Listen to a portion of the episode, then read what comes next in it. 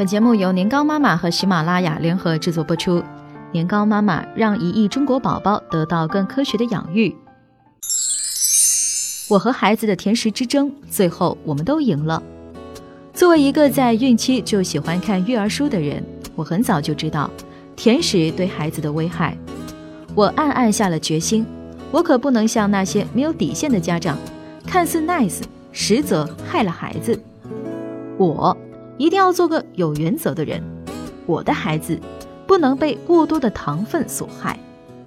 在他刚刚添加辅食的时候，我就很注意，先给他吃的蔬菜，之后才是水果，从来不给果汁，从来不在辅食里加糖。家里没有零食，偶尔给吃一点小饼干，酸奶绝对是无糖的。我们在孩子面前从来不吃甜食。随着他长大，零食逐渐吃得多了一点儿，但是甜度。依然严格控制，在这样的环境下，年糕小朋友一天天长大了。到了三岁这一年，他口齿伶俐地对我说：“妈妈，我最喜欢甜的味道。”我们不怎么买零食，但是有时候参加完活动、出差归来，总有些剩下的小零食。他能在家里的任何一个角落找到一个从来没有见过的包装。妈妈，这是巧克力吗？这一定是巧克力吧。我终于认清了一个现实：全世界的孩子都爱吃甜食，我的孩子也不例外。无论一开始吃的是什么，无论我如何引导口味，如何尽力将宝宝隔离在非甜食地带，对此我的内心是有拒绝的。天哪，我的努力全都失败了。但是孩子成长的这些年，我这个妈妈也成长了。我努力践行我学到的教养理念。用来应对他隔三差五给我出的难题，尤其是看多了因为家长过度管制，反而是导致孩子对零食沉溺的案例，我就默默地给自己、给全家定了一个准则：不放纵，不严禁。平常在家是不吃甜品的，尤其是正餐时间，要么好好做饭，要么饿着。也真有饿着的时候，奶奶会很着急，我倒是比较淡定。饿就饿一顿吧，即便他找到了某角落里的不知名巧克力，如果妈妈说现在不是吃零食的时间，他就去玩别的了。但是有家人生日、外出聚餐、跟爸爸妈妈下午茶的时候，就可以吃到他最喜欢的巧克力蛋糕。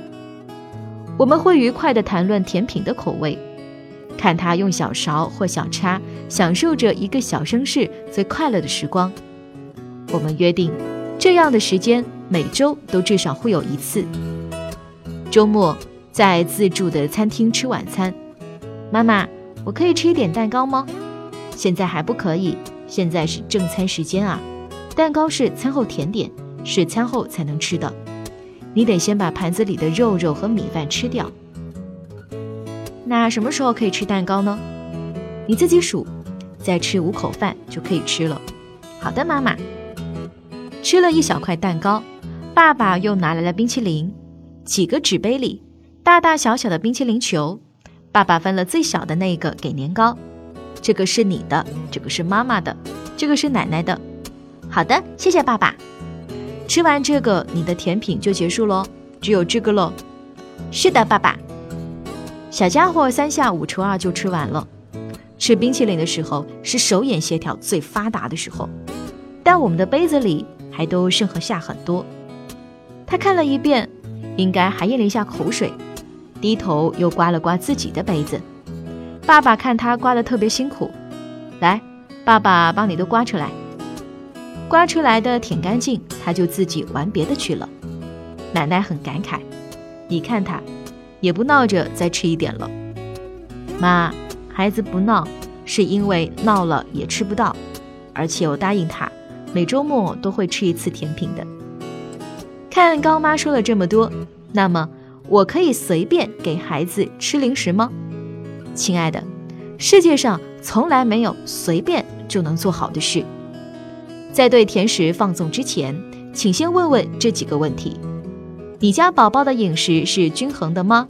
蔬菜、水果、谷物、肉类、奶制品，每个品种类都吃够了吗？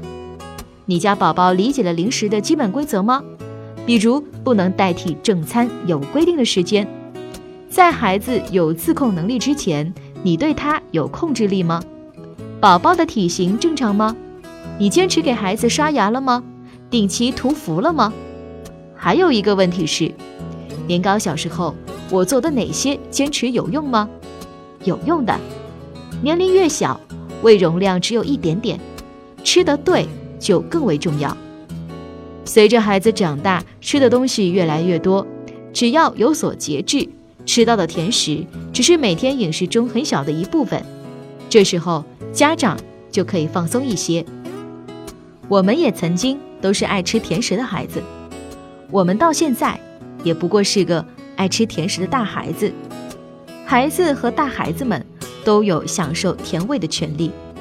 吃甜食的美好，正是来自平日的克制。如果一味的放纵吃，再精致的甜食也不好吃了。我们已经学会了克制，孩子们还没有学会，所以，我们来。更多精彩内容，欢迎关注微信公众号“年糕妈妈”。